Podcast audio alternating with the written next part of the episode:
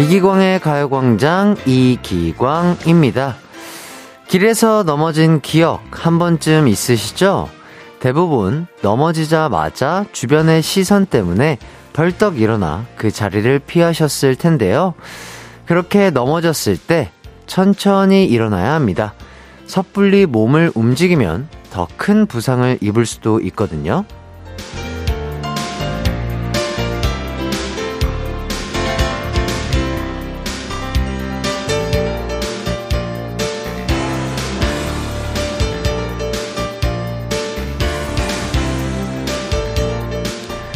창피함은 잠깐이지만 후유증은 오래갑니다. 진짜 넘어졌을 때 혹은 삶에서 넘어졌을 때 다친 곳은 없는지, 왜 넘어졌는지 잘 살펴보고 주변 사람들의 도움도 받으며 천천히 일어나 보도록 하죠. 가요광장도 여러분이 잘 일어설 수 있게 곁에서 도와드리겠습니다. 2023년 1월 3일 화요일 이기광의 가요광장 시작합니다.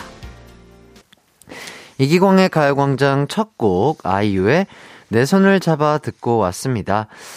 자, 날씨가 다시 추워졌습니다. 그리고 또 수요일까지 계속해서 춥다고 하네요. 게다가 또 한파 때문에 남은 눈이 얼어서 길이 미끄러우니까 꼭 그 길 걸어 다니실 때 빙판길 잘 보고 걸어 다니시길 바라겠습니다. 고남이님, 얼음 위에 미끄러진 할머니 도와드린 적이 있는데 못 걸으셔서 119까지 불러드리고 가족분께 연락도 드렸던 기억이 나요.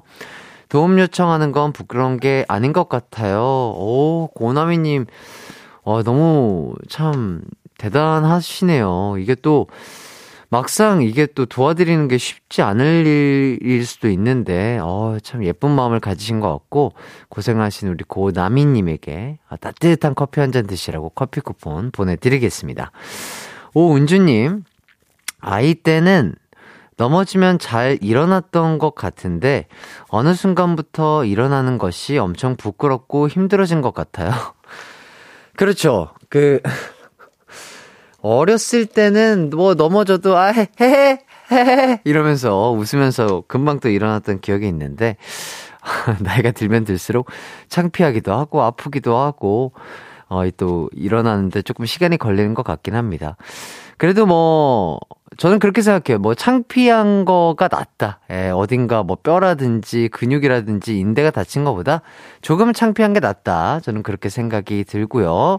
꼭 지금 빙판길 조심하시면서 걸으시길 바라겠습니다.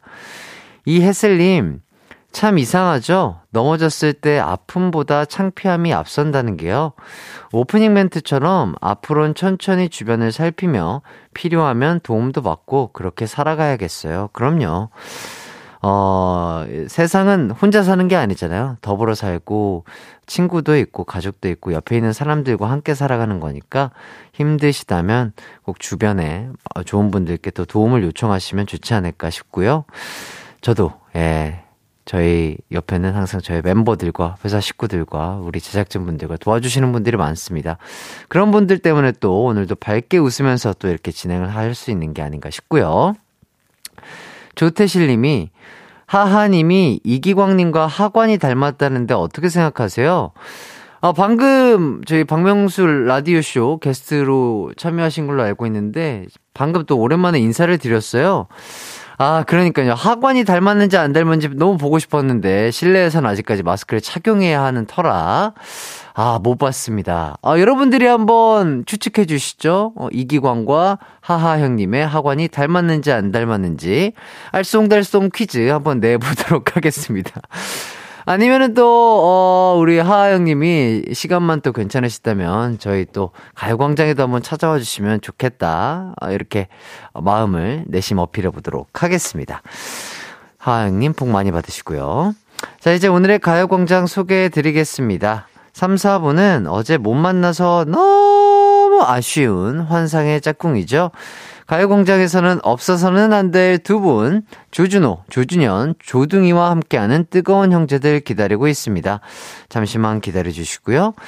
1, 2부는 가광 리서치와 가광 게임센터가 여러분을 기다리고 있습니다.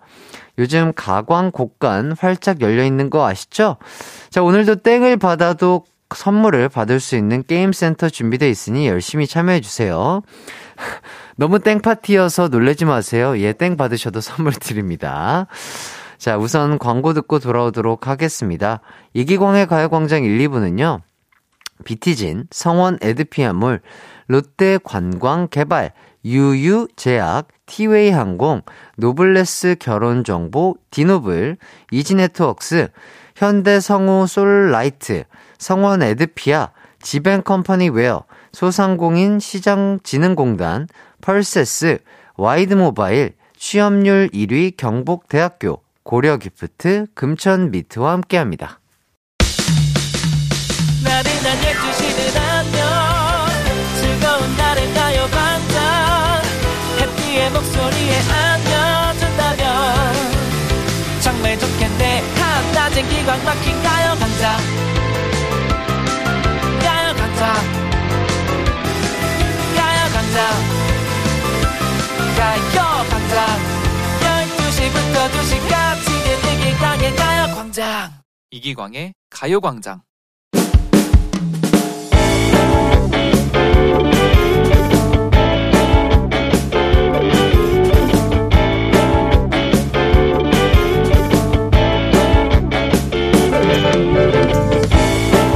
안녕하세요. 회사에 다니고 있는 8년차 직장인입니다.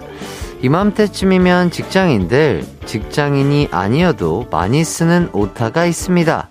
그건 바로 연도. 작년에도 그 실수를 했었어요. 광순씨, 아직도 작년에 사나봐. 또 2021년이라고 썼네. 아, 정말요? 아, 죄송합니다. 수정할게요. 광순씨, 실수를 보니 갑자기 이 노래가 생각나는구만. 30일이라고 33일이라고. 연도 틀리는 오타를 꼭 쓰게 되잖아요. 그래서 이번에는 절대 그 오타를 쓰지 않겠다 굳은 결심을 했습니다. 그리고 12월 31일 팀 전체 대화망에 그동안 수고했다, 내년도 파이팅이다, 이런 인사가 올라오더라고요. 저 역시도 멘트를 썼죠.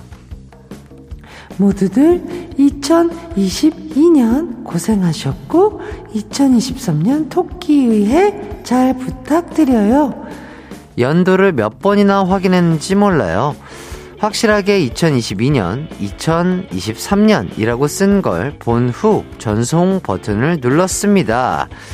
그런데 토기, 올해는 뭔 토기의 해인가, 이런 띠가 있는 줄 몰랐네. 토기? 이게 무슨 소리지? 갑자기 팀원 한 분이 토기 어쩌고 하는 거예요. 이게 뭐지 싶어 대화를 다시 읽으니 제가, 모두들 2022년 고생하셨고 2023년 토기의회 잘 부탁드려요, 라고 썼더라고요. 연도에만 너무 집착해 다른 오타를 못 본 겁니다. 굳이 토끼 이런 거 쓸 필요도 없었는데 괜히 아는 척해서 망신만 당했네요. 가광 가족들도 이런 오타 실수 자주 하시나요? 저만 이런 실수하는 거 아니죠? 오늘의 가광 리서치입니다. 오타 실수로 의기소침해진 광순. 과연 가광 가족들은 비슷한 경험이 있을까요?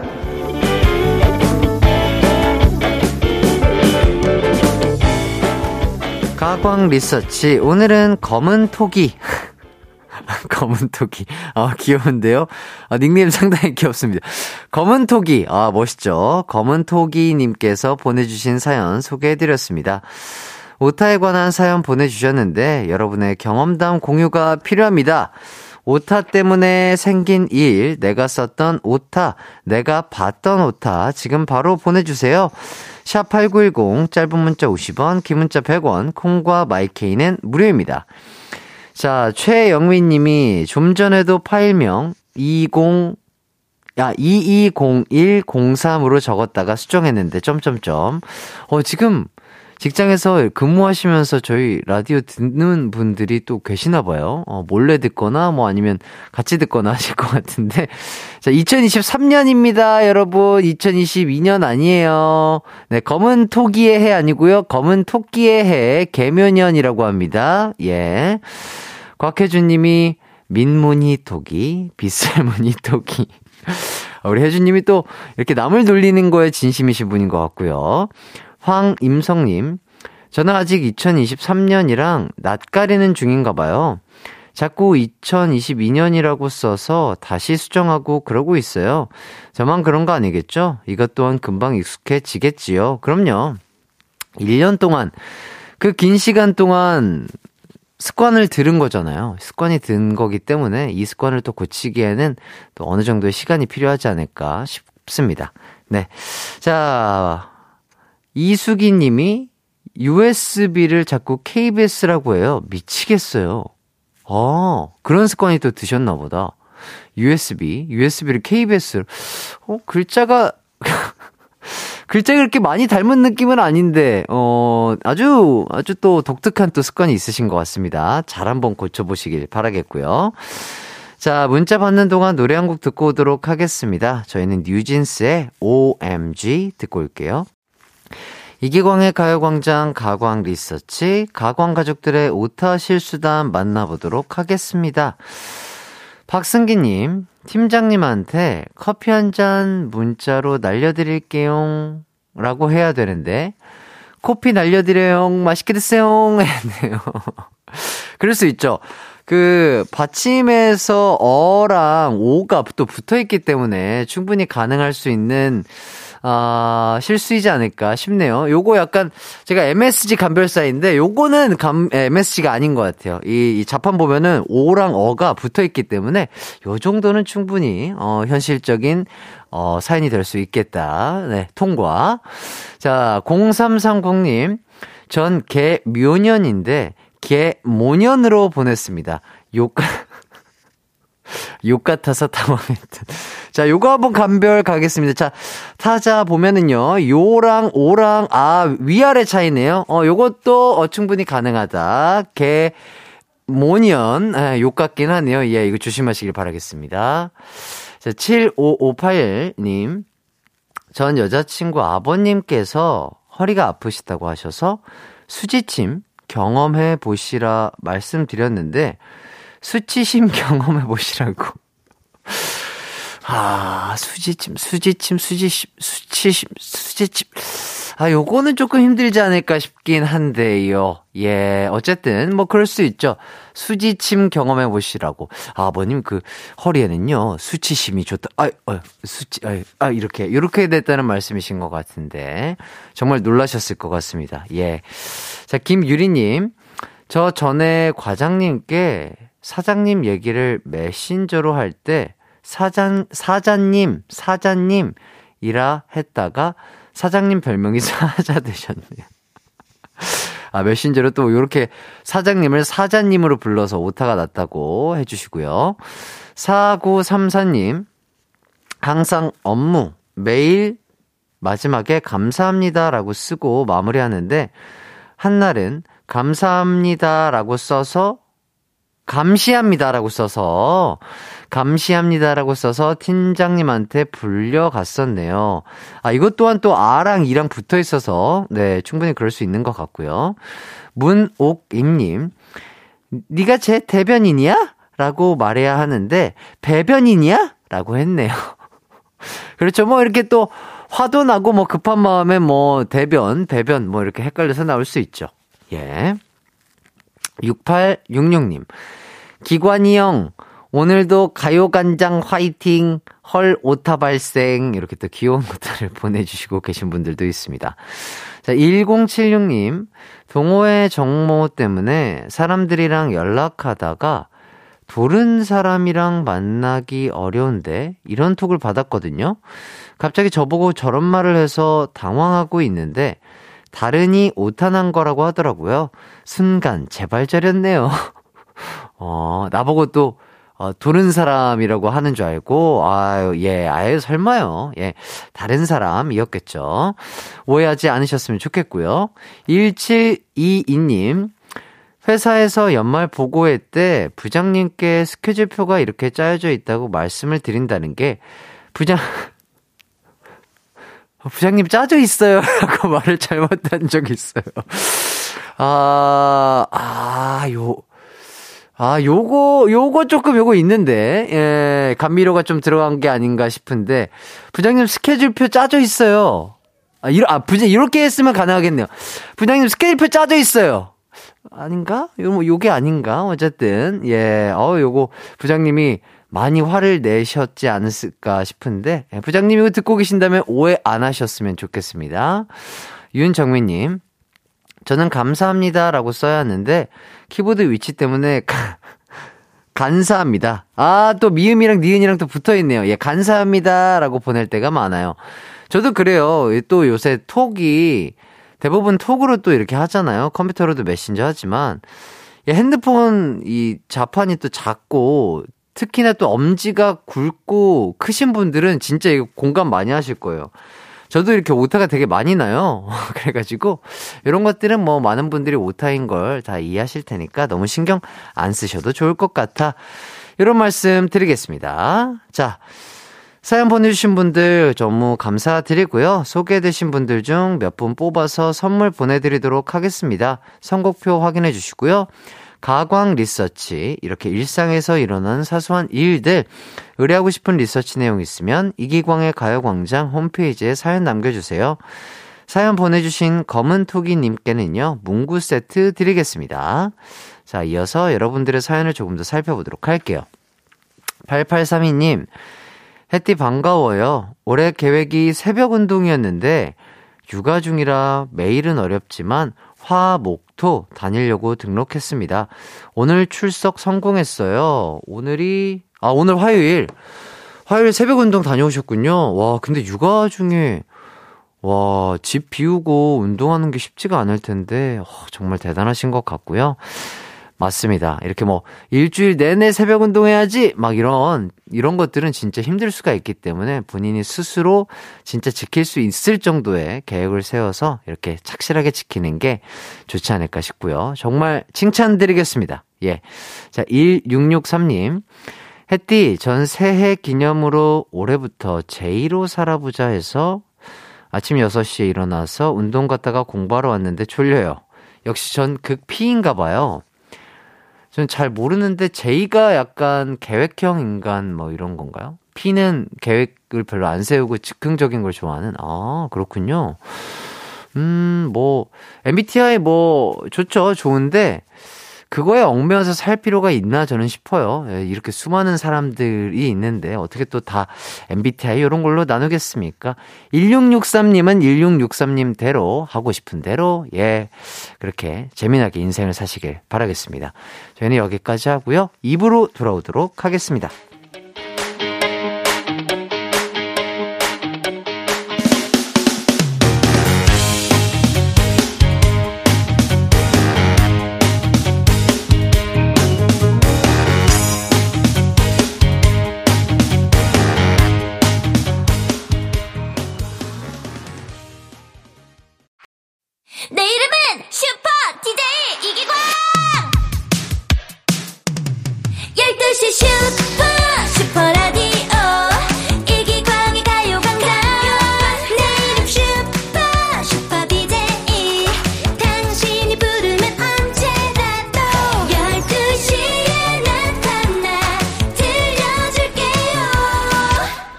이기광의 가요광장.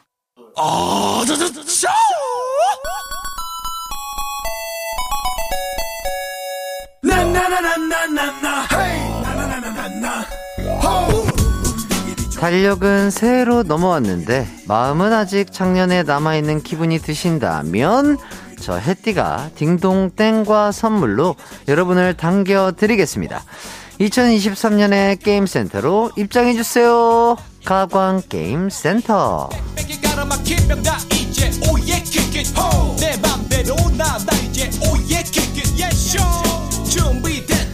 새롭게 시작하는 기분을 내는 데는 생활하는 공간에 변화를 주는 게 도움이 된다고 하더라고요. 뭐 저희가 리모델링을 직접 해드릴 수는 없지만 일상 속에서 새해 기분 조금이나마 내시라고요. 오늘은 생활용품 이벤트 준비해봤습니다. 자, 차례로 소개되는 선물을 듣고 받고 싶은 이유를 보내주시면 되는데요. 딩동댕 받은 분들께는 생활용품 선물 드리고요.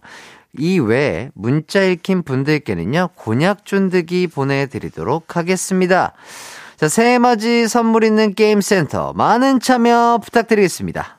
자, 그럼 첫 번째 선물입니다.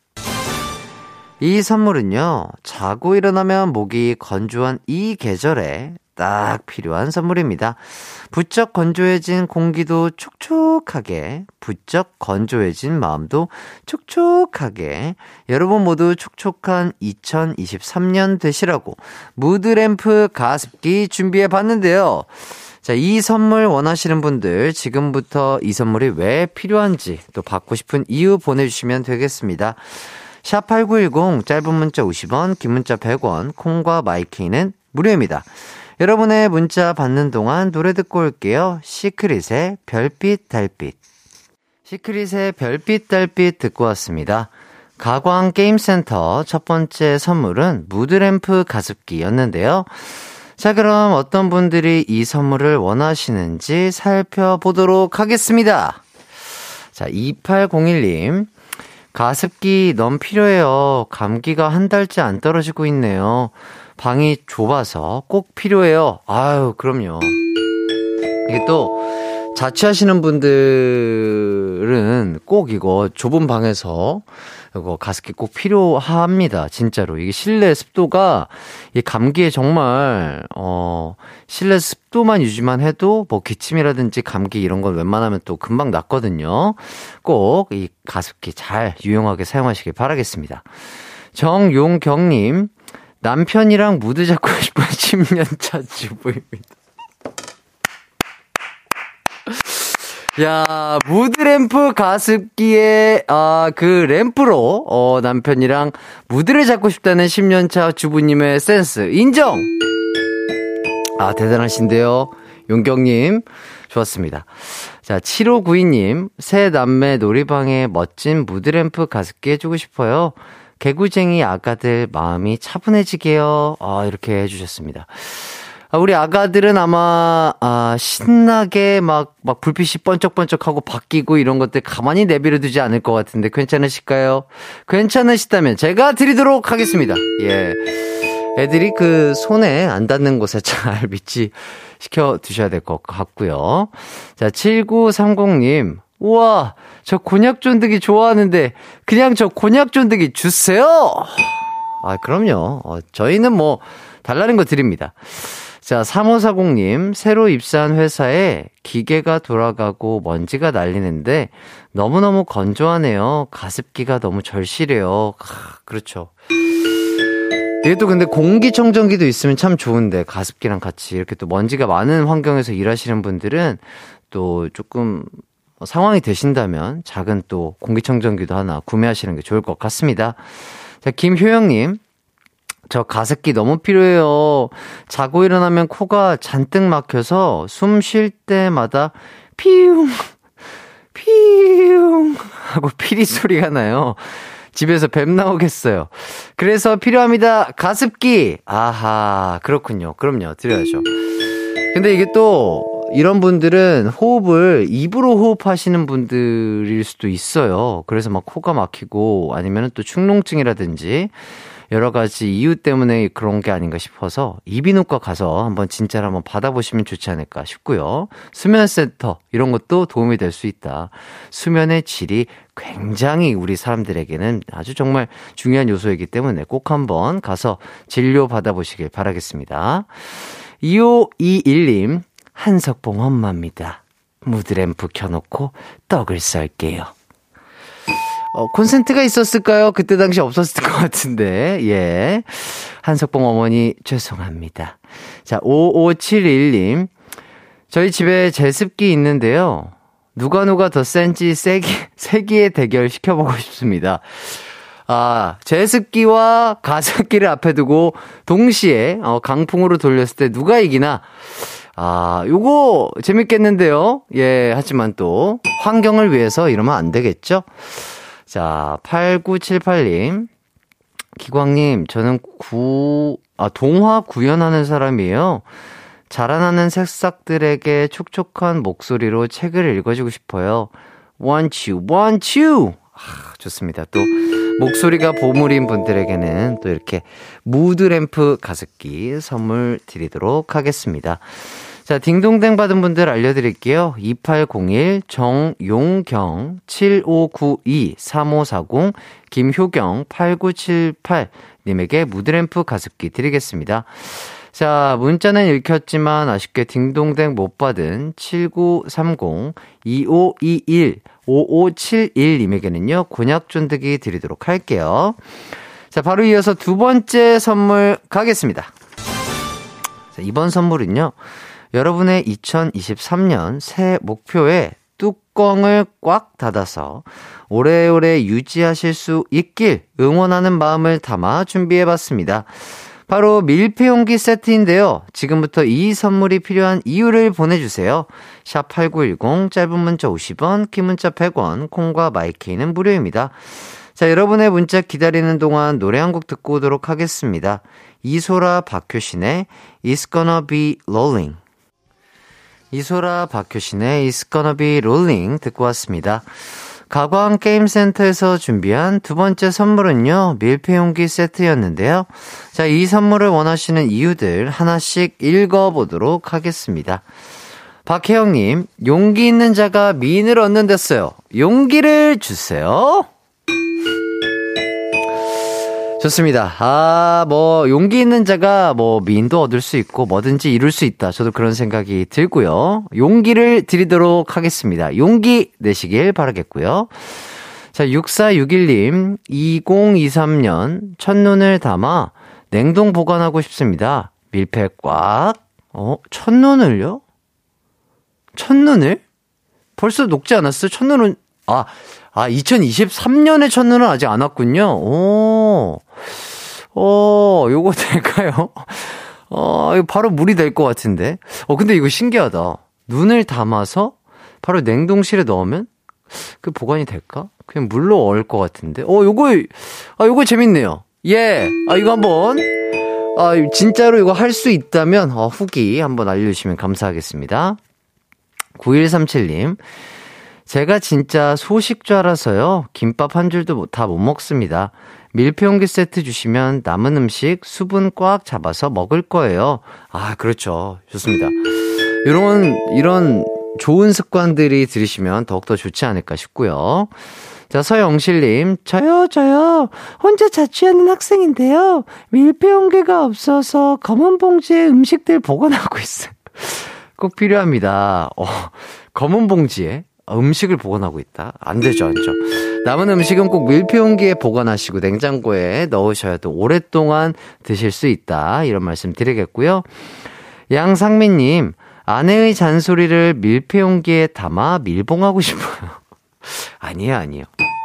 이거는 두 분이서 적절한 대화, 예쁜 대화를 통해서 풀어나가시길 추천드리겠습니다. 0122님, 지금 햇띠 매력이 흘러넘치고 있어서 밀폐용기 받아서 담아야 할 것 같아요. 저 주세요. 아니요. 오늘은 뭐 그렇게 매력이 흘러넘치지 않고요. 예, 뭐 적당한 것 같습니다.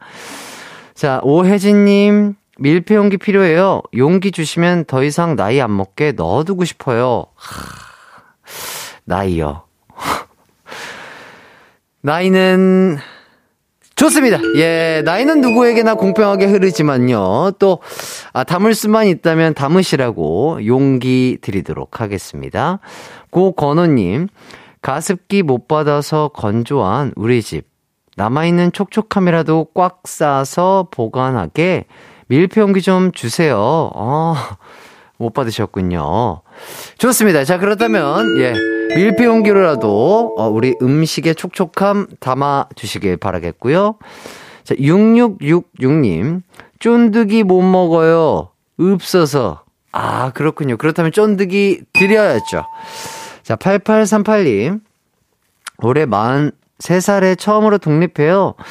살림살이에 도움이 되도록 밀폐용기 꼭 필요합니다. 좋습니다. 이게 진짜 밀폐용기가 잘 몰라요. 우리 어머니나 이렇게 가족들과 함께 살 때는 항상 이렇게 반찬이 남은 음식들이 밀폐용기에 담겨져 있으니까 아, 뭐 당연한 거겠지 하는데 자립하고 이제 독립하다 보면 이게 밀폐용기가 얼마나 필요한지 정말 없어서는 안 됩니다.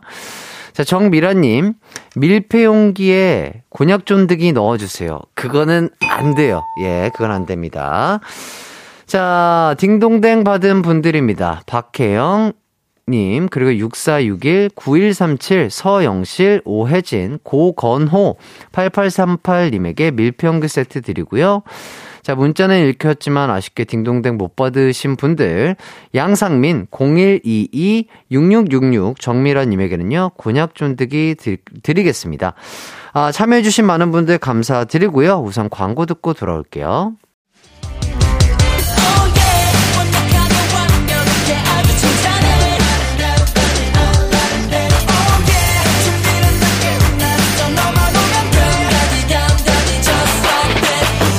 (12시엔) 이기광의 가요광장, 하이라이트 이기광의 가요광장 함께하고 계십니다. 자, 이제 2부를 마칠 시간이 됐는데, 와, 제가 방금 여쭤봤던 거 있잖아요. 이거에 대해서 많은 문자들이 도착했어요. 차 주민님이 눈사람 작게 만들어서 냉동실에 넣어놓은 적이 있습니다. 수분 증발해서 조금씩 작아지는데 몇 달은 가더라고요. 와, 대박이다.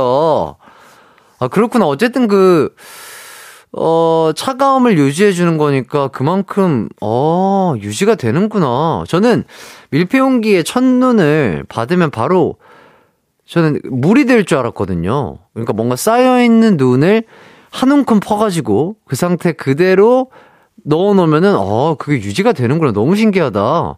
여러분! 모르셨죠? 제가 알려드린 거예요. 여러분들의 궁금증, 이거 되나? 분명히 저처럼 생각하시는 분들이 있을 거란 말이죠? 예.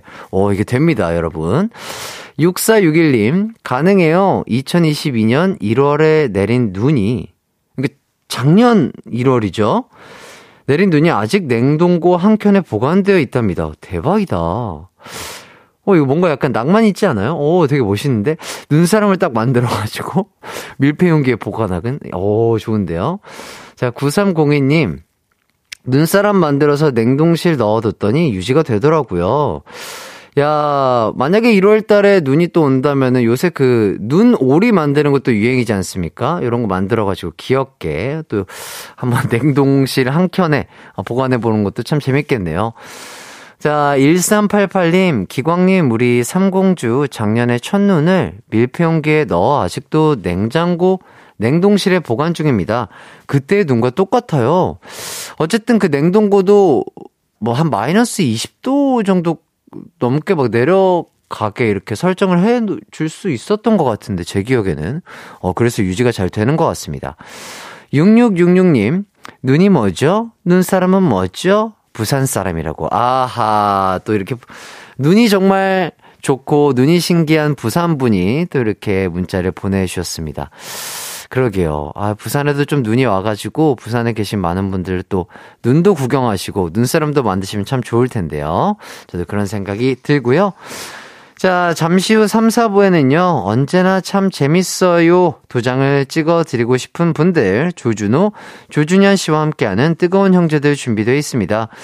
조둥이 분들이 새해에는 안 싸우고 왔을지 잠시 후에 확인해 주시고요. 저희가 3, 4부로 넘어가기 전에 1066님이 한 번을 안 읽어주시네. 치사하다. 이기광. 사랑했었다 이렇게 보내주셨는데요. 아닙니다. 저는 계속해서 사랑을 받고 싶어요. 네, 여러분의 관심과 뜨거운 응원, 박수갈채, 사랑이 필요한 남자입니다. 여러분 어디 가지 마세요. 제가 계속해서 읽어드리겠습니다. 1066님 계속해서 사랑해 주셨으면 감사드리겠고요. 자, 저희 가요광장 뭐 이렇게 1, 2부 진행을 해봤는데요.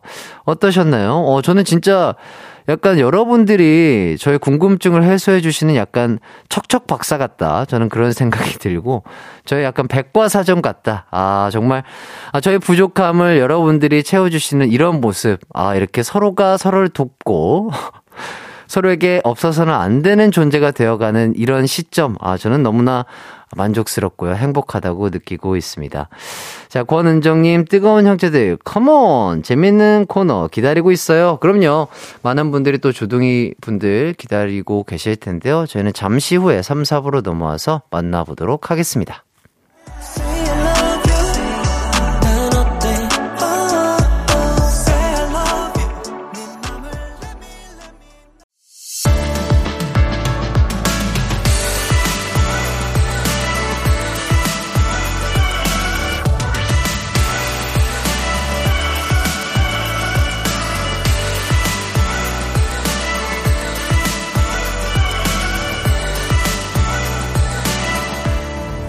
이기광의 가요광장 KBS 쿨 FM 이기광의 가요광장 3부 시작했습니다.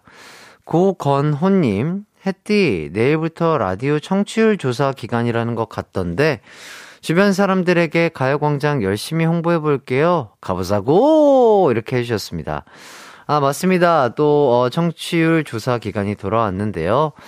이렇게 또 저희 또 가요광장 홍보해 주시고 함께 사랑해 주시고 들어주시면 너무 감사하죠. 아유 건호님 너무나 감사드리고 아 이게 또 한 사람이 두 사람 되고 두 사람이 네 사람 되고 네 사람이 여덟 사람이 되고 여덟 사람이 16사람이 되고 이런 거 아니겠습니까? 네 여러분 잘 부탁드리겠습니다. 저희 가요광장 아주 재밌다고 좋은 소문 잔뜩 부탁드리겠습니다. 강유리님. 올해 초등학교 입학하는 쌍둥이 엄마예요. 예비 소집일이 오늘이라 쌍둥이들 일찍 하원시키면서 라디오 듣네요. 쌍둥이 키우면서 정말 너무 힘들었는데 어느새 커서 학교 입학한다고 하니 가슴 뭉클해지네요. 혜띠님께 축하받고 싶어서요. 저도 학부모 돼요. 와우. 아, 너무 축하드립니다. 또 야, 그러니까요. 그 어린 아이들이 어느덧 자라가지고 초등학교 입학을 하게 되면 어떤 느낌일까요? 저는 뭐 결혼을 하지 않았기 때문에 부모로서 어떤 감정이 들지는 감히 예상이 안 되지만 뭐랄까 그냥 뿌듯할 것 같고 뭔가 시원섭섭한 느낌들이 계속해서 들 것 같아요. 우리 아이들이 그렇게 건강하고 멋지게 자라는 걸 바라보는 것 자체가 너무나 행복할 것 같고요. 우리 또 조둥이님들과 마찬가지로 쌍둥이네요. 예, 우리 쌍둥이분들 싸우지 않고 엄마 말씀 잘 듣고 건강하게 잘 자라시길 바라겠습니다.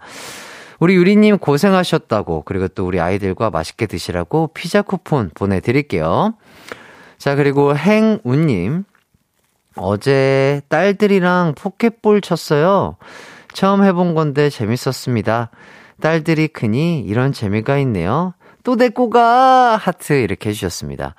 우리 행운님 너무나 행복하셨던 게 느껴지는 것 같고 그러니까요. 이렇게 처음 해보는 우리 부모님들이 처음 해보는 것들이 은근히 많더라고요. 진짜 뭐랄까 뭐 아름다운 곳, 핫플레이스, 맛있는 곳 이런 것들 뭐 연인들과 친구들과 함께 가는 것도 좋겠지만 우리 어머니 아버지와 함께 그런 곳에 가서 소중한 추억을 남기는 것도 정말 따뜻하고 가슴 한켠에 깊게 남을 수 있는 뭔가가 되지 않을까 싶습니다.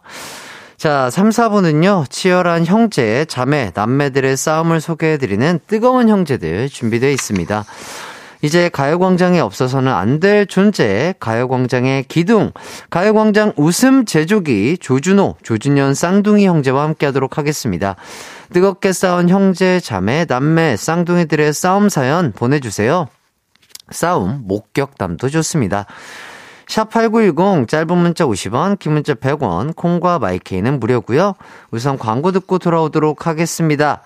이기광의 가요광장 3, 4부는 1588 천사대리, 종근당 건강, 한국 오므론 헬스케어, 와우프레스, 금성침대, 좋은 음식 드림, 프리미엄 소파 에싸, 공무원 합격 해커스 공원, 이카운트, 메가스터디 교육과 함께합니다.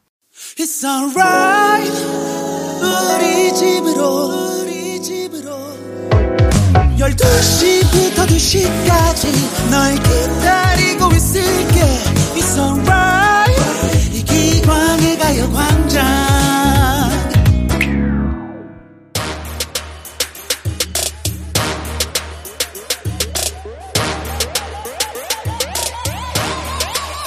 불타오르네. 오늘도 난 뒷목을 잡는다. 누구 때문에? 나의 동생, 형, 쌍둥이 때문에. 피 튀기는 형제, 자매, 남매 싸움 이야기, 뜨거운 형제들.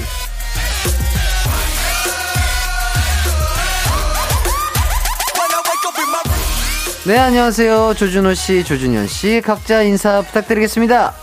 네, 안녕하세요. 화요일에 뜨거운 형 조준호입니다. 동생 조준현입니다. 안녕하세요. 아, 예. 우선 두 분 새해 복 많이 받으시길 바라겠습니다. 새해 복 많이 받으세요. 예. 어떻게? 저번 주에 난리였습니다. 도장이, 입술 도장인지, 새로 연, 선배님의 도장인지, 난리였는데, 1월 1일은 어떻게 함께 보내셨나요? 1월, 네, 함께 보냈잖아요. 논란을 제조하지 마세요. 스키장 갔다 왔습니다. 두 분이서 아니면 가족끼리? 아니요, 친구들이랑 다 같이. 다 같이. 와. 너 때문에 자꾸 내가 거짓말하는. 스키장 가서 함께. 야, 함께. 과메기도 함께 드셨나요? 그렇다면? 그날은 과메기 안 먹고. 뭐 먹었죠? 소머리국밥 먹었죠? 휴게소에서? 아니요, 거기, 코미디언 매현정 선생님이 하시는 소머리국밥집에서. 근데 또 추울 때 소머리국밥 이런 거 먹으면 맛있잖아요. 그리고 스키장 가기 전이니까 네네네네. 특히 또 더 맛있더라고요. 그쵸, 뜨끈하고 또 고기도 있고 하니까. 갑자기 소머리국밥 먹고 싶다. 괜찮았습니다. 자, 새해 결심 두 분 따로 하신 게 있을까요? 두 분이 덜 싸우기로 약속을 했다든지. 새해요? 저는 새해 이런 결심을 했습니다. 나의 연애는 포기하더라도 이 가요광장 청취자분들의 연애를 응원하기 위해서 더 열심히 상담을 해드려야겠다. 열심히 연애 상담을 해드려야 되겠다. 많은 분들이 또 우리 준호 씨의 연애 상담을 또 기다려주시는 것 같고요. 은근히 또 받는 것도 좋아하시는 것 같습니다. 또 심리학적으로. 근데 지금 아직까지는 그 후기. 이 사연이 안 올라와서 됐다 안 됐다 피드백이 안 올라와서 기다리고 있습니다. 여러분의 사랑을 응원합니다. 우리 준호 씨가 해주신 상담이 정말 실제로도 먹히는지 안 먹히는지 많은 분들 조금 시도 한번 해주시고 어땠는지 후기 또 알려주시면 감사하겠고요. 자, 준현 씨는요? 저는 조금 더 새해는 이제 의젓하게 조준호 씨와 원만한 관계를 이제 유지해야 할까. 요런 고민들을 많이 하고 있거든요. 그러면 우리 가요광장 잘리는데 무슨 소리 하시나? 그래서 그런 생각을 했었는데 네네네. 새해 첫날부터 이게 또 이루어지지 않더라고요. 왜요? 싸우셨나요? 1월 1일인가 2일에 이제 저희가 식사를 하러 갔는데 네네네네. 평행주차를 해야 됐어요. 근데 보통 평행주차를 하면 조수석 쪽을 이렇게 벽에다가 붙이고 이렇게 내리잖아요. 그렇죠. 근데 그거 차 돌리기가 싫다고 운전석 쪽을 제가 운전하고 있는데 그냥 그대로 붙이라는 거예요, 바짝. 야, 그러면 난 어떻게 내리냐. 그거를 시동을 끄고 조수석 쪽으로 이렇게 건너가지고 내리라고 저한테 그거를 시키더라고요. 이런 경우가 있나요, 혜띠? 요거는 우리 준호 씨가 조금 선 넘으신 거 아닌가요? 대부분 조수석 쪽을 평행주차로 붙이지 않나요? 일반적으로는. 난 남들과 다른 길을 가겠다, 이런 건가요? 난 나만의 길을 가겠다? 제가 그렇게 내리기 싫었어요. 이렇게 비좁게 내리기 싫었어요. 근데 또 그 말을 또 잘 들어주셨나봐요, 준현 씨가. 그래가지고 옆에서 화를 내고 있으니까 이렇게 내렸는데. 네네네. 밥 먹고 와가지고 탈 때가 더 문제더라고요. 탈 때 다시 또 이렇게 한번 뛰어 넘어가가지고 이렇게 타야 되더라고요. 이러니까 싸움이 안 날래, 안 날 수가 없더라고요. 또 첫 싸움을 그렇게 해주셨고. 오늘은 식사 하고 오셨나요, 오늘? 오늘은 정말 열받는 게. 예. 오늘도 또 오마카세를 잡았다고요. 혹시 노소스집? 아니요. 다른 거기보다 더 맛있었습니다. 노소스 사장님 말고, 다른 소스집이요. 가요광장 하면서 여의도 오마카세 다 정복하고 가요. 도장 부수기. 오늘은 간장 듬뿍 찍게 해줘가지고 마음에 들었는데, 그래가지고 기분 좋았어요.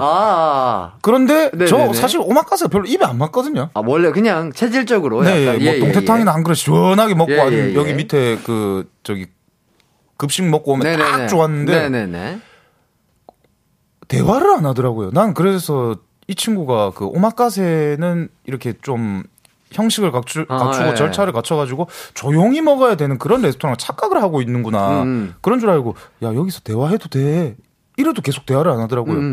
그럼 뭔가 했더니 끝날 때까지 정말 말 한마디 안 하고 저를 무시하고 밥만 먹고 나오더라고요. 도대체 왜 그러신 거죠? 왜죠? 준호 씨 왜죠? 그냥 얘랑 대화하기 싫었어. 아 그냥? 옆에서 계속 와 여기 단무지 맛있네 이렇게 아주 너무 교양 떨어져가지고 아니 그럴 거면 저를 안 데리고 가야 되지 않나요? 그 모습이 약간은 조금 창피했어요. 창피했다. 네. 남들은 이제 점심에 그 이제 뭐 직장 동료 이렇게 와가지고 막 엄청 멋있게 여의도에서 일 얘기 막 하면서 수트 있고 네. 뭐 교양 있는 뭐 경제 얘기하고 막 100억을 벌었다 막 몇 억 사야 된다 아 단무지 맛있는데 단무지 사장님 이건 뭐예요? 이거 무예요? 아 예 일본식 무입니다. 아니 무가 좀 말랑말랑하더라고요. 좀 창피했어요. 그래서 뭔가 오늘은 대화를 나누고 싶지 않았다. 서로 모르는 사이처럼 식사를 하고 싶었다. 알겠습니다. 뭐 그래도 두 분이 그래도 뭐 크게 싸우지 않고 뭐 맛있게 드시고 오신 것 같아서 다행이고요. 자, M본부 연예대상에 대해서 저번 주도 언급을 해주셨어요. 뭐 베스트 커플상 후보에 오르셨다고. 자, 어떻게 됐나요? 안타깝게 불발되고 말았습니다. 지금 뭐 그거에 대해서 많은 이야기들이 올라오고 있습니다. 0122님이 지난주에 조둥이분들 나오신 시상식 챙겨봤어요. 수상은 아쉽게 못하셨지만 수트 입고 엄청 멋지시더라고요. 다음에 가광에서도 보여주시면 안 될까요? 이렇게 보내주셨습니다. 저는 사실 그 모습 너무 보고 싶었는데 못 봤거든요. 두 분이 워낙 또 멋있고 이러시니까 또 수트 입으신 모습도 진짜 너무 섹시하고 멋있을 것 같은데 기회가 된다 어떻게 한번 볼 수 있을까요? 기회가 된다면 저기 공개 라디오 할 때 세 명이 다 같이 그러면 수트를 입고 한번 오픈 스튜디오 할 때 좋습니다. 저도 뭐 찬성하는 그때 딱 맞춰가지고 한번 셋이서 좋습니다. 좋습니다. 가시죠. 아유 좋습니다.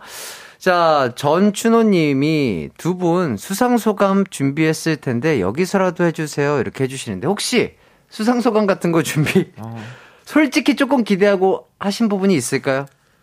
그 베스트 커플상을 불발했을 때요. 네네네네. 그 신인상이 남아 있었거든요. 신인상인가? 베스트 커플상 받으러 갔다가 신인상인가? 해가지고 후보에 올라온 게 그 두 부분이었군요. 아니 신인상 후보는 오르지도 않았었어. 그냥 기대를 했어요. 이기사 안 주길래. 근데 두 번의 불발로 인해 가지고 이 마음이 굉장히 쓰렸다. 그 수상 소감 얘기. 이렇게 큰 상을 제가 정말 믿어지지 않고 갑자기. K본부에 있는 가요광장 혜태가 생각나는데 그는 제게 늘 햇살이었습니다. 혜태가 그랬잖아. 스스로 빛나는 별은 없다고. 이게 다 누군가의 빛을 받아서 빛나는 거라고. 그의 빛을 받아서 앞으로 더 큰 별이 되겠습니다. 스타가 되겠습니다, 여러분. 감사합니다. 땡큐. 이렇게 또 짜여진 각본이 있었군요. 이걸 딱 준비하고 갔는데. 엠노무 자식들이. 자, 좋습니다. 쓰린 마음을 달래드리기 위해서 저희가 또 특별히 준비를 해봤습니다. 뭘요? 상을요? 자. 오. 대박. 이기광의 가요광장에서 준비한 상입니다. 2022 올해의 유행어상 성명 조준현, 조준호.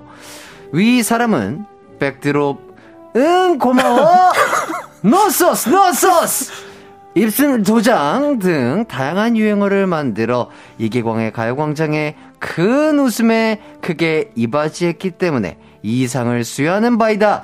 2023년 1월 3일 이기광의 가요광장 1동. 이렇게 또 축하드립니다. 감사합니다. 축하드립니다. 한번 봐주시죠. 진짜 KBS 철저네요. 좋습니다. 감사합니다. 진짜 준비했습니다. 대박이네요. 마음에 드시나요? 다 마음에 드는데 제일 문제가 뭐냐면 저희는 항상 같이 나올 때 조준호, 조준현부터 나와야 되거든요. 네네네. 조준현, 조준호로 나와가지고 아 고기 하나 딱 오게트인데. 아 약간 마음에 걸리시네요. 네. 아무튼 오. 아 그랬군요. 굿 이벤트. 예. 아 트로피는 없습니다. 아 괜찮습니다. 아 아닙니다.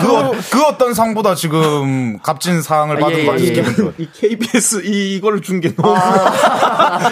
그 어떤 트로피보다 아. 좋아가지고. 저 레어템이에요. 아니 그러니까. 아, 예. 저 갖고 싶어도 못 갖는 거예요. 이걸 진짜 집에 그 찬장에 전열하도록 하겠습니다. 아, 좋습니다. 너무 재밌는데. 자, 정은주님이 축하드립니다. 앞으로의 유행어도 기대하고 있을게요. 해주시고 표지은님 진진자로부터 전설의 시작이었습니다. 자, 이순자님 조둥이는 받을 자격 충분히 있지용 이렇게 보내주셨습니다. 예, 진짜. 많은 분들이 우리 조둥이님들을 너무 사랑하고 조둥이님들의 한마디 한마디를 아주 기다리고 있다. 저는 이런 생각이 들고요. 계속해서 저희 가야광장 청취자분들께 큰 웃음과 빅 유행어 계속해서 부탁드리겠습니다. 자, 노래 한 곡 듣고 와서 뜨겁게 싸운 형제, 자매, 남매 싸움 얘기 소개해 드릴게요. 지금 보내주셔도 됩니다. 형제, 자매, 남매 싸움 목격담도 좋고요. 자, 샵8910 짧은 문자 50원, 긴 문자 100원, 콩과 마이케이는 무료입니다. 자, 저희는 B2B의 너 없인 안 된다 듣고 돌아올게요. B2B의 너 없인 안 된다 듣고 왔습니다. 유지원님, 주둥이 분들 주제가 하세요. 너 없인 안 된다. 아. 두 분은 서로가 서로에게 없으면 안 되잖아요, 그죠? 아, 안 되죠. 바로 우울증 옵니다. 저 없이 돼요? 안 돼요. 그런 톤으로 하지 마세요. 야, 목소리가 아, 너무 스윗하신 거 아니에요? 방금 미소는 진짜였던 것 같은데. 아, 예, 예. 가광에 조등이 없어도 안 되죠. 그럼요. 자, 백아영님께서 크크크크 뒤통수 시원하게 때리시네요. 왜 그래요? 싸우지 마세요. 이렇게 해주셨는데, 뒤통수를 시원하게 때리셨나요? 아니, 이어폰이 안 돼가지고 싸우고 있었는데 이어폰을 안 때리고 제 뒤통수를 왜 때리나요? 아니 그게 아니고 이어폰을 교체를 하면 되는데 네네네. 여기 뭐 저기 모니터 열어가지고 무슨 부품 납땜까지 할 기세더라고요.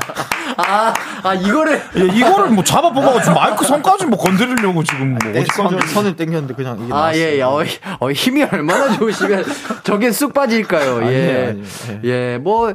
그런 것들이 문제가 생긴다면은, 예, 저희 제작진분들에게 알려주세요. 네, 예, 그러니까요. 괜히 또 건드렸다가 큰 사고 내실 수가 있습니다. 자, 좋고요. 이제 뜨겁게 싸운 형제, 자매, 남매 싸움 소개해드릴까 합니다. 익명으로 보내주신 사연입니다.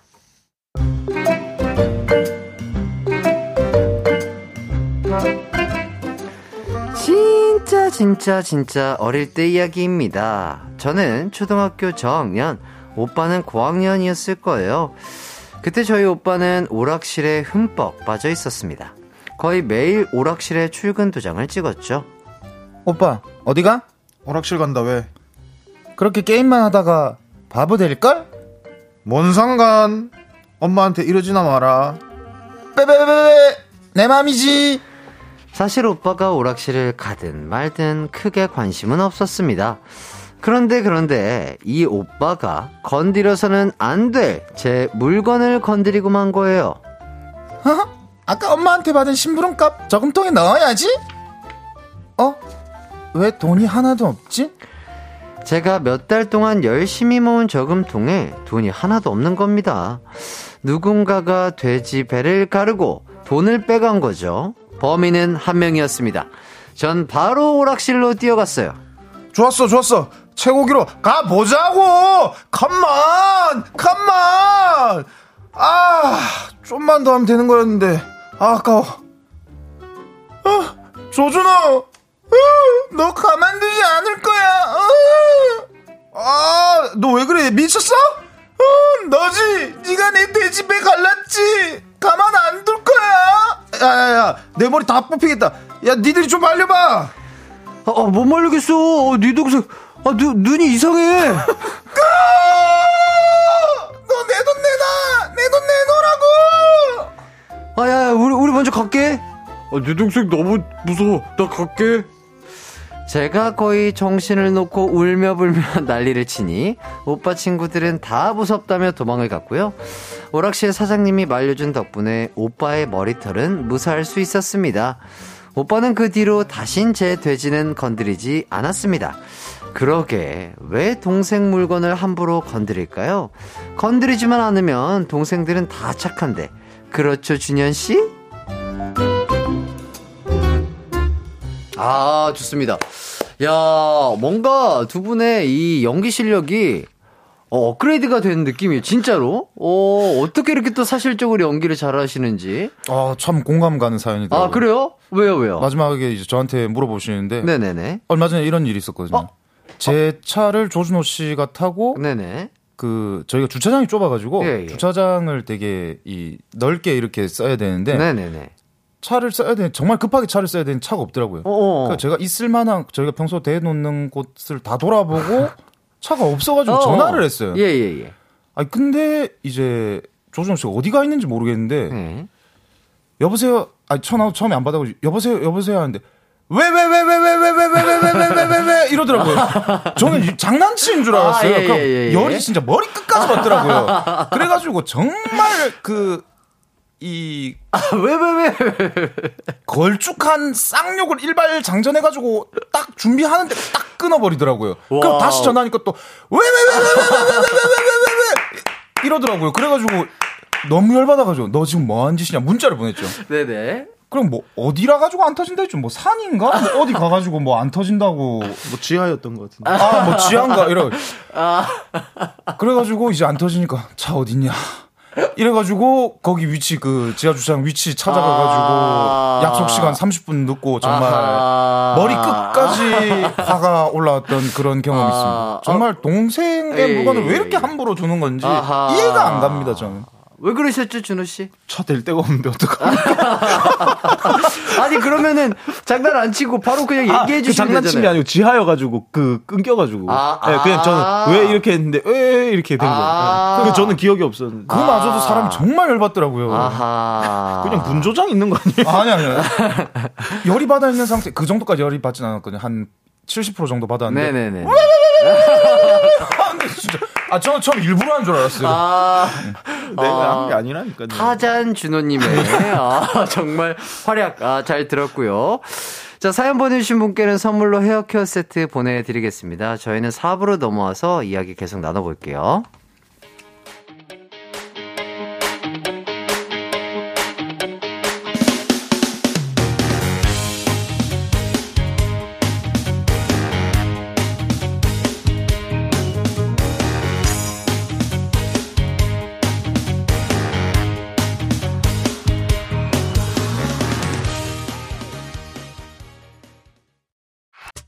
언제나 어디서나 널 향한 마음은 빛이 나.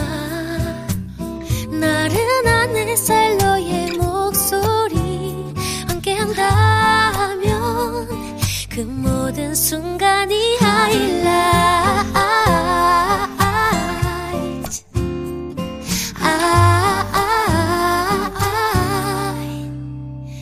이기광의 가요광장. 이기광의 가요광장, 조준호, 조준현 씨와 함께 4부 시작했습니다. 자, 뜨겁게 싸운 형제 자매 남매 사연 받고 있어요. 샵8910 짧은 문자 50원, 긴 문자 100원, 콩과 마이케이는 무료입니다. 자, 실시간으로 사연이 하나 도착을 했습니다. 자, 김조은님께서 준현님, SNS에서 준호님이 결혼식 하객 룩으로 골프복 입고 가신 거 봤는데 이유가 궁금해요 하시는데 이게 무슨 상황이죠?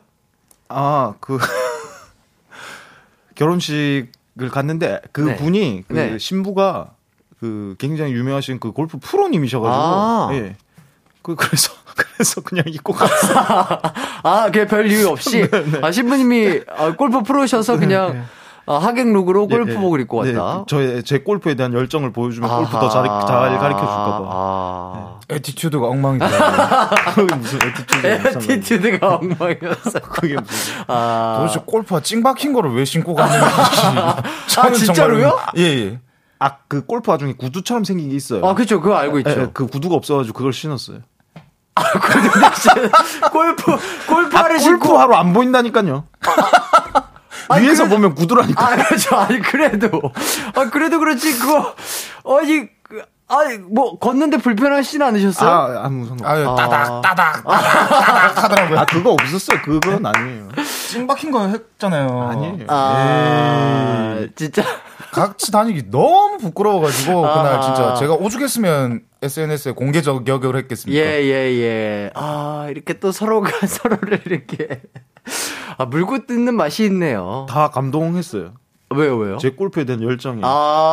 모두가. 아니요, 혼자 감동했어요. 그러니까 모두가 정상적인 수트라든지. 예, 그럼요. 깔끔한 옷을 입고 왔는데, 혼자서 골프복. 어떤 색의 골프복, 골퍼였나요? 그, 검은색 바지에 흰색 카라티 해가지고 깔끔하게. 아, 그래도 그나마. 흡사 보면, 밖에서 보면 세미 정장이냐. 아, 이렇게 네. 언뜻 보면 그냥 약간, 네. 그런 느낌으로. 네. 뜯어봐야 골프복이네. 저놈 미쳤네. 좋습니다. 아, 소리가 뽀각뽀각 났다고요? 요거에 참 많은 분들이 또 웃어주시고 계십니다. 자, 그리고 아까 해주신, 왜, 이것 때문에. 오늘도 유행어 탄생하나요? 정은주님, 박현아님이, 왜? 아, 신랑한테 써먹어야지 약 올리고 싶다고. 아, 이거 제가 당해봐서 아는데. 네. 그럼 신랑분하고 굉장히 큰 싸움을. 예, 하실 수도 진짜 약 올릴 것 같은데요. 막, 네. 나는 막 약속 시간에 늦어가지고 막 바빠 죽겠는데. 맞아. 반대로 우리 준호 씨가 그런 전화를 받았다면 어땠을까요? 저는 진짜 바로 잡으러 가죠. 정말 가슴에 묻어뒀다가 끝까지 복수했을 것 같아요. 아, 그렇군요. 자, 김유리님이 우리 집 얘기인가요? 저도 엄마 모시고 아빠가 있는 오락실을 찾아가서 혼나게 했고 그 후로 오빠가 다른 동네로 원정 오락실에 갈 때도 쫓아가서 엄마에게 이르고를 매일 했더니 나중엔 돈을 주고 입막음을 시켰어요. 야, 그러니까 저희 어릴 때는 그 오락실이 참 소중했어요, 그죠? 진짜 재밌었어요. 아, 너무 재밌었고 뭔가 이 알게 모르게 누가 더 격투 게임을 잘하냐, 맞아요. 어느 동네 누가 1등이냐라든지 뭐 비행기 게임 누가 1등 스코어냐 뭐 이런 것들 그거 적어놓고 학교 딱 가가지고 하면 자랑하면 참 그랬던 소중한 추억이 떠오르는 것 같습니다. 진짜. 예. 자, 뜨겁게 싸운 형제자매 남매 사연 계속해서 받고 있고요. 샵8910 짧은 문자 50원, 긴 문자 100원, 콩과 마이케이는 무료입니다. 자, 이제 또 뜨겁게 싸운 형제들의 사연 소개해드릴게요. 익명으로 보내주신 사연입니다.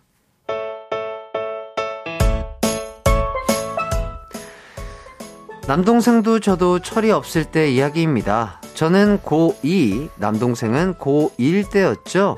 우연히 길에서 여자친구와 함께 있는 남동생을 만난 적이 있어요. 야, 조준호! 여기서 뭐해? 누나! 아, 뭐야? 너 지금 데이트해? 헐! 인사해. 우리 누나야. 안녕하세요. 준순이라고 합니다. 어머, 안녕하세요. 준호 누나 광순이에요. 야, 이렇게 만났는데 내가 파르페 쏠게. 같이 가자. 됐어, 우리 빨리 가야 해. 하지만 결국 남동생과 여자친구는 제 손에 이끌려 카페를 갔습니다. 남동생 여자친구를 처음 봐서 너무 신기했거든요. 우리 준호 왜 만나요? 준호 그래도 되게 다정해요. 다정? 아니, 요즘 준호가 엄청 잘 씻더라고요. 원래 같으면 5일에 한 번 씻을까 말까인데 이게 다 준숙 씨 덕분이네요.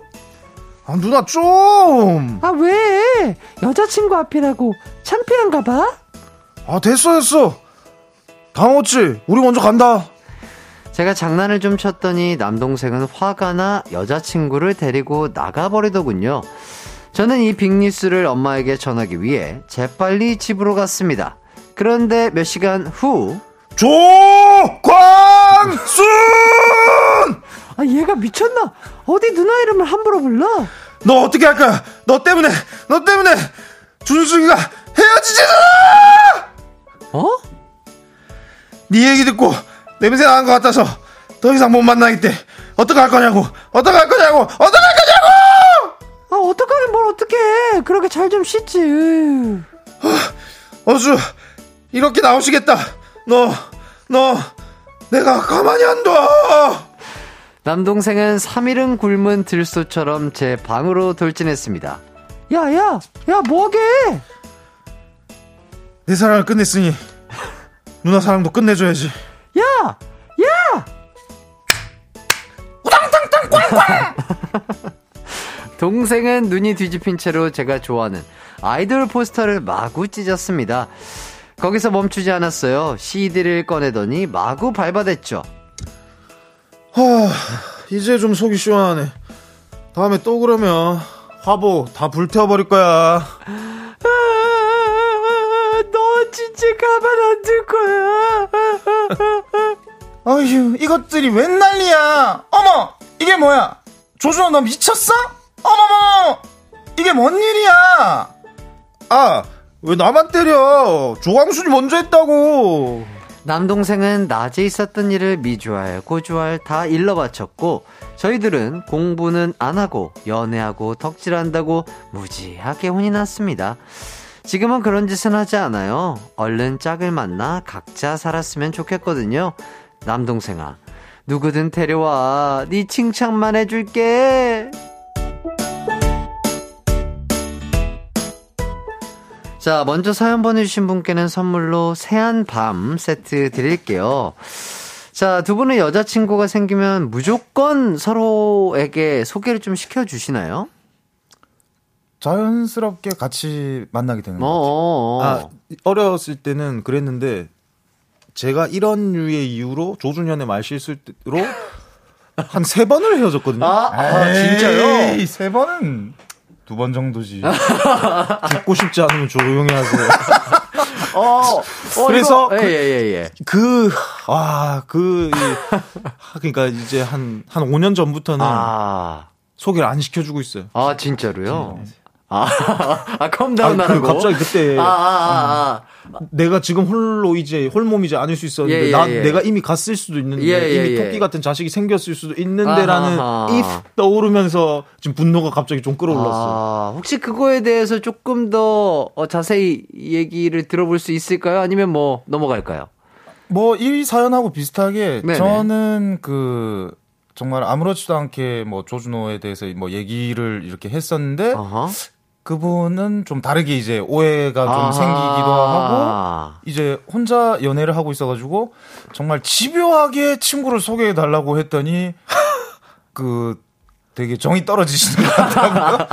근데 이 사연에서 나왔는데 이제 냄새 나는 것 같다고 이제 헤어지자고 했잖아요. 네네네. 근데 그게 아닌데 이 어릴 때는 뭐 하다가 못 잡고 이제 헤어지는 경우가 있더라고요. 근데 돌아보니까 그렇게 하면 안 돼. 내가 나는 이제 아니다. 너를 만나기 전에는 그랬을지 몰라도 이제는 아니다. 만약에 냄새 난다 그러면 바로 이렇게 야 맡아봐.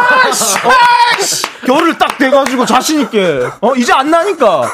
과거에는 그랬을지도 모른다. 하지만 너를 만나고 현재 그리고 미래에는 나는 그러지 않을 것이다라는 걸 이 강력하게 주장을 해서 이 그녀를 잡아. 써야 되는데 여러분도 놓치지 말고 잡으십시오. 당당하게. 너를 만난 후와 전이 다르다. 나는 이걸 어필해야 된다. 지금 준현 씨 괜찮으세요? 코 괜찮아요? 아니요, 안 나죠. 아니요 니트 지금 축축 해가지고 아까 히터 많이 틀고 왔었거든요. 어떻게 그런 짓을 할 수 있어요? 와, 햇띠 뭐라고 좀 해주세요. 와. 저도 이렇게 생방송을 진행하면서 남의 그 은밀한 부분을 이렇게 직접 냄새를 맡게 하고 냄새를 맡는 장면은 저도 데뷔 14년 차인데 처음 뵀습니다. 저는 진짜 모션만 할 줄 알았거든요. 그래서 이 같이 연기 맞춰주려고 하고 있었는데 와 정말 진짜. 그때 그 기억이 오바름 돼서 한번 매이고 싶었어요. 그때 그 슬픈 아련했던 그 기억이. 그러게요. 지금 5266님이 지금 제가 뭘 본 거죠? 해주시고, 자, 박현아님은 아니야, 누나 때문이 아닐 거야. 그 전부터 여자친구는 뭔가 있었을 거야. 설마 저 한마디로 헤어진다고? 이렇게 해주시고, 정은주님 저러면 더 헤어지지 않나요? 이젠 꼴도 보기 싫을 듯. 이렇게 해주시는데 어쨌든 뭐 형제 입장으로서 약간 약간 뭐 좋은 얘기를 하려고 하거나 아니면 뭐 장난을 좀 치려고 한마디가 이렇게 불씨가 커져가지고 이런 일들이 일어나는 것 같은데, 그냥 웬만하면 같이 안 만나는 게 제일 좋을 것 같긴 해요. 이런 말 옆에서 하는 분은 같이 만나는데 그 사람은 장난이고 하고 까르르 했으면 끝났다고 생각하는데 그것 때문에 진짜 헤어진다니까요. 그러니까 맞아. 예, 현장에서는 분위기가 좋을 수 있으나 웃으면서 이렇게 반대로 혹시 그런 상황이 생긴 적은 없어요? 두 분 사이에서? 제가요? 네, 준현 씨가 여자친구. 저도 했죠. 제가 헤어졌으니까 얘도 헤어지게 만들어야 되겠다 해가지고. 뭐 그런 거 있잖아요. 안녕하세요. 준현이 여자친구 누구입니다. 몇 번째 여자친구예요? 아니, 조준호 씨 저번에 그거 했잖아요. 그거. 뭐요? 저번 주에 그 친구랑 같은 분 맞지? 일부러. 야. 1주차 여자친구예요. 3주차. 오늘 아니 4주차네. 한 분이 더 늦으셨군요. 저번 달에 만난 분은 성씨가 김씨였는데 오늘은 왜 조씨지? 예. 그랬군요. 그런 장난은 조금 심한 장난인 것 같은데. 자, 어쨌든 6225님께서 저와 같은 생각을 하시는 것 같습니다. 그런데 조둥이 분들 연기 엄청 늘었어요. 이러다 드라마 섭외 오겠어요 하시는 게 저는 아까 느꼈어요. 우리 준호 씨가 진짜 약간 모션 연기까지 하면서 머리를 뒤로 넘기면서 이제 진짜 개운함을 표시하는 이런 연기력에 두 분이 확실히 2022년보다 발전된 두 분으로서 또 가광 청취자분들과 함께 해주시고 계시는구나. 저는 이런 거를 생각이 느꼈습니다. 이런 말을 다들 이제 하시니까 조준현이 이제 내가 맛이 가가지고 2023년에 무슨 연기를 배워가지고 오디션을 보러 가겠다는 둥. 아니, 저는 제 분수를 정확하게 합니다. 아침 드라마 이제 조연 정도 한번 노려볼 만하지 않을까. 옆집 관장역 주연의 이 백수 관장의 친구요. 뭐 이런 거를 노리겠다고 하는데. 반지하 노총각 역할 뭐 이런 거. 근데 충분히 가능성이 있어 보이는데요. 딱 요 정도. 그러면 만약에 연기 학원을 다닐까요? 아니면 가요광장에서 갈고 닦아서 나갈까요? 이게 지금 이 목소리 연기도 연기지만 또 이 카메라 앞에 쓰면 또 달라요. 그 연기가. 맞아요. 또 제가 많이 해본 건 아니지만 여기에서 조금 더 갈고 닦은 다음에 연기학원에서 진짜 그 연기학원에서도 뭔가 이렇게 찍거든요. 그런 것들을 한번 해 보신 다음에 하면은 정말 완벽하게 또 괜찮은 연기자의 모습으로 또 거듭날 수 있지 않을까. 역시 이 시대의 최고 희망 전도사. 나에게 부정은 없다. 긍정만 있을 뿐. 중요한 건 꺾이지 않는 마음이잖아요. 증권만. 그렇죠. 저는 많은 분들에게 그렇게 말씀을 드립니다. 저는 나쁜 소리는 못해요. 항상 희망적이고 긍정적인 얘기를. 긍정 전도사이기 때문에 우리 준현 씨의 큰 꿈을 응원합니다. 자, 2566님. 이래놓고 조준호 씨 연애 고민 상담을 해주신다고요? 형제 자매들 빨리 싸우세요! 이렇게 해주시고 있습니다. 어쨌든, 그렇죠. 최대한 본인의 이성 친구와는 안 만나는 거를 추천드린다. 두 분도 약간 동의를 하시는 바인가요? 맞아요. 이제 보여주면 안 돼요. 결혼할 거면. 알겠습니다. 서로가 알아서 잘 행복한 연인이 되어서 만나길 또 축복을 하면서 저희는 일단 광고를 듣고 돌아오도록 하겠습니다. 이기광의 가요광장에서 준비한 1월 선물입니다. 스마트 러닝머신 고고런에서 실내 사이클, 전문 약사들이 만든 지앤팜에서 어린이 영양제 더 징크디, 아시아 대표 프레시버거 브랜드 모스버거에서 버거세트 시식권, 아름다운 비주얼 아비주에서 뷰티 상품권, 칼로바이에서 설탕이 제로 프로틴 스파클링, 에브리바디 엑센코리아에서 레트로 블루투스 CD 플레이어, 신세대 소미섬에서 화장솜, 대한민국 양념치킨 처갓집에서 치킨 상품권, 하남 동래복국에서 밀키트 복요리 3종 세트, 없으면 아쉽고 있으면 편리한 하우스팁에서 원터치 진공 밀폐용기, 아름다움을 만드는 오엘라 주얼리에서 주얼리 세트, 두피 탈모 케어 전문 브랜드 카론 바이오에서 이창훈의 C3 샴푸, 유기농 커피 전문 빈스트 커피에서 유기농 루아 커피, 코오롱 스포츠 뉴트리션에서 운동 후 빠른 근육 회복, 패스트 리커버, 구강 폭포 샤워 왕타에서 입냄새 박멸 칫솔 치약 세트, 마스크 전문기업 뉴이온랩에서 PCF 아레브 칼라 마스크, 메디컬 스킨케어 브랜드 DMS에서 코르테 화장품 세트, 균형 잡힌 피부를 선사하는 기초케어 브랜드 이퀄리브에서 물광패드, 연예인 안경 전문 브랜드 버킷리스트에서 세련된 안경, 문구 사무용품 쇼핑몰 드림디포에서 문구 세트, 해외여행 필수품 둠벅에서 침구형 배드버그 제거제를 드립니다. 이기광의 가요광장, 조준호, 조준현 씨와 함께하고 있습니다. 여러분들의 사연을 좀 더 보도록 할게요. 4532님, 저희 집 남아 쌍둥이들은 서로 내가 먼저 하려고 매일 싸웁니다. 아침에 치약 짜는 것도 먼저 하겠다고 싸웁니다. 남자 쌍둥이 엄마는 목소리가 우렁찹니다. 아, 두 분도 약간 어렸을 때 진짜 별거 아닌 것들로 이렇게 막 싸우고 막 그러셨나요? 네, 저희도 똑같이 이렇게 했는데 어머님이 큰 소리를 내지는 않으셨어요. 아, 그래요? 근데... 점점 이제 포기하게 되시는 거예요. 자기 목만 아프니까. 그러니까 너희가 알아서 서열 정리를 해라 뭐 이런 예, 그런 뜻이지 예, 않았어요. 맞아요. 이게 내신다고 얘네가 안 네. 싸우지 절대 않기 때문에 그냥 내버려두면 알아서 다 알아서... 더 빨리 끝납니다. 아~ 네. 그래도 희망찬 거는 이 남자 쌍둥이를 가진 부모님들이 다 천국에 가신다고 하더라고요. 현생에서 지옥을 경험하고 아, 그래요? 아, 그런 속설이 있어요? 예, 예. 아, 얼마나 힘들었어요. 그러니까. 아니, 그러니까 쌍둥이는 근데 진짜로 이게 둘이어서 2배 힘들다고 생각하는데 3배에서 4배 힘들다고 생각하세요. 어머님이 그렇게 얘기하시는 거예요? 그러니까 저도 그냥 저는 연년생 형제인데 저도 어렸을 때 아, 내가 먼저 할 거야, 내가 먼저 먹을 거야 막 이랬던 기억이 얼핏 나는데, 야, 쌍둥이들은 진짜 얼마나 더 했을지. 아유, 어머님들이 정말 고생하실 것 같고요. 하지양님, 우리 집 2살 터울 남매도 새 아침부터 밤에 잠들 때까지 쉬지 않고 싸우는데, 아, 편두통이 옵니다. 팔 들고 서 있다가 팔 내리고 서로 사과하고 안아주라 하면 질색팔색이에요. 어렸을 때는 그래요. 그러니까 이렇게, 야, 니네 손 들고 서 있어! 하다가, 야, 이제 또 서로 안아주고 화해, 약간 이런 식으로 부모님들이 화해를 많이 시켰던 것 같은데, 두 분도 약간 그런 식으로 화해를 하셨나요? 저희도 뽀뽀시키고 막 안아주라고 이렇게 했었는데, 근데 이게 다 해보니까 이렇게 무릎 꿇고 손 올리고 이렇게 좀 만만한 거 하면 이 화해가 잘 안 돼요. 만만하니까. 어깨가 살살 아프기 시작하잖아요. 쟤 때문이야. 이렇게 하고 화해가 또 안 되거든요. 근데 이제 저희 집에서는 그 아버지가 그 체전방을 갔다 오셔가지고 뭐 원산 폭격하고. 원산 폭격이 뭐예요? 예, 엎드려 뻗쳐하고. 예, 엎드려 뻗쳐해서 이제 나중에 그거를 적응하니까 한 다리 들게 하고. 와. 예, 이렇게 해가지고 그 체전방 스타일로 굴리잖아요. 그러면 둘이서 전우애가 생기거든요. 네.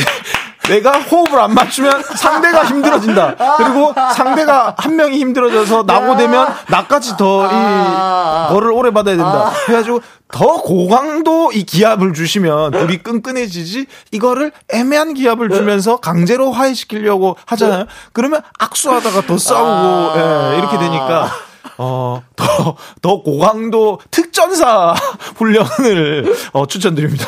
야, 아버님이 그때부터 강하게 키우셨거든요. 예. 어떻게 보면 두 분의 그거를 보고, 미래를 보고, 그때부터 그 근육 트레이닝을 시키신 거죠, 그죠? 그렇게 해서 된 걸 수도 있어요. 예. 예, 그러니까.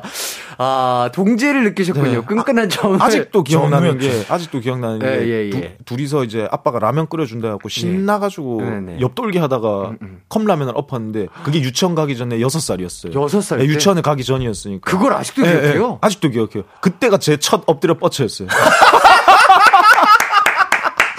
와, 아, 6살 때 엎드려 뻗쳐를? 와. 근데 그걸 하다가 얘가 이제 힘들어하는 걸 보이는 거예요. 예. 막, 아빠 잘못했어. 예. 하는데 거기서 이제 뭔가 뭉클하고.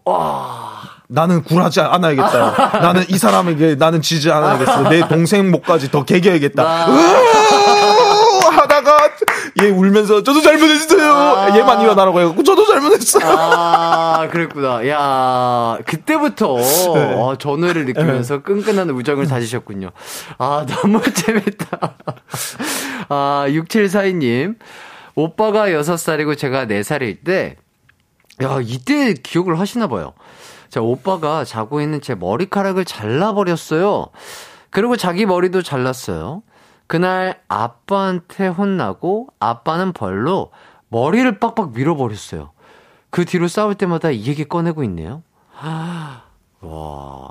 4살일 때 기억이 그러니까 나는 거죠. 어떻게 보면 준호 씨처럼 이렇게 강력한 네, 그런 강력한 강력한 기억은 진짜 오래돼도 기억이 남는군요. 와, 머리 미는 게 쉽지 않은데 그죠? 야, 와. 이때는 뭐 이제 재미로 잘랐었는데 진짜 조금만 더 나이 먹고 예. 유치원 갈 때쯤만 예. 돼서 잘렸으면 창피해가지고 쉽지 않은 건데 예. 와. 트라우마 되는 건데 거의 준호 씨, 준현 씨 아버님처럼 또 강력한 또 예. 처벌을 또 하신 게 아닌가.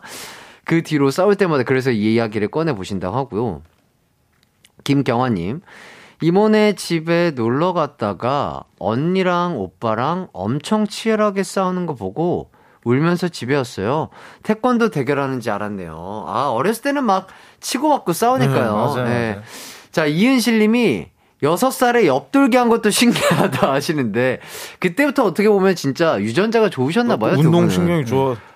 둘이서 막 쌍으로 돌아다니다가 네. 그때는 이제 그 이 다리 피는 밥상 있잖아요. 아, 네, 예, 예. 그걸 썼었는데 예. 그 모서리를 탁 치면서 라면이 공중에서 세 바퀴 돌아가지고 쳐서 근데 참 6살짜리 옆돌기 하는 것도 신기하잖아요. 아, 신기하죠. 귀여워해줘야죠. 아, 그거를 엎드려 뻗쳐시키고. 아, 조이지 씨 너무합니다. 아, 전우를 느끼게 하고. 자, 박지영님. 어릴 때 몰랐는데 부모가 되고 보니 화해하라고 사랑해요, 안아주고 뽀뽀하라고 시키는 게 정말 화해를 위한 것보다는 귀여운 거 보려고 그런 거였더라고요. 맞네. 아기 조둥이분들 뽀뽀하는 상상하니 너무 귀엽습니다. 아, 또 부모님의 입장에서는 그쵸. 예. 그 모습이 너무 사랑스럽고 맞아, 예뻐 맞아. 보이니까. 그러니까 이게 화해가 안 되거든요. 저희도 예. 해가지고 이제 저희 부모님은 이제 워낙 이걸로 되지가 않는다는 걸 아니까 예. 이렇게 안 시키는데 뭐 새로운 뭐 오랜만에 보는 막 사촌이나 이런 저희들이 싸우고 있으면 야, 니네 이제 그만 싸우고 일로 와. 둘이 악수해. 안고 뽀뽀 하다가. 이게 안 되잖아요. 안 되죠. 악수까지는 되는데, 참다가 죽기, 그런 경우가 있는데, 아, 이게 그 귀여운 거 보려고 그러니까, 하는 거구나. 그러니까 어른들도 화가 안 풀린 우리 두 아이의 모습을 다 아는데, 그냥 막 억지로 막 싫은데도 하는 그 모습이 너무 사랑스러우니까 시키는다는, 아, 우리 부모님의 마음을 이렇게 또 알려주신. 맞아요. 처음 알았어요. 것 같습니다. 아, 너무 감사드리고요. 자, 이렇게 준호 씨와 준현 씨 함께 해봤는데 이제 마칠 시간입니다. 오늘 어떠셨나요? 아, 오늘도 너무 즐거웠고 라디오 올 때마다 늘 즐거워요. 다른 일을 하면 아, 이게 일이 되나? 이게 오늘은 또 어떻게 하지? 이렇게 스트레스를 받을 때가 많은데 네네네네. 햇띠를 만나러 오고 이 라디오를 하게 되면 정말 그냥 편하게 제 삶의 좀 유일한 어떤 이 해우소 같은 느낌, 감정의 해우소 같은 느낌으로 너무 좋은 칭찬이네요. 쭉 그냥 얘기하면서 놀다 가가지고 예, 예. 정말 일주일에 오늘만 기다리거든요. 아. 여러분 새해 복 많이 받으시고 저도 한 해 동안 또 힘 닿는 한 열심히 하도록 하겠습니다. 화이팅! 아, 감사합니다. 자, 준현 씨. 아니, 저도 이 가강한테 너무 감사하는 게 예, 예, 예. 너는 말 길게 안 해도 돼. 새해 복 많이 받으시라고. 새해 복 많이 받으세요, 여러분. 항상 건강하시고요. 아, 좋습니다. 아, 두 분 정말 깔끔한 마무리 너무 감사드리고 저도 두 분과 함께해서 우리 청취자분들도 두 분과 함께해서 행복한 한 해가 되지 않을까 싶습니다. 여러분, 새해 복 많이 받으시고요. 남은 하루도 기광 막힌 하루 되세요. 안녕. 안녕.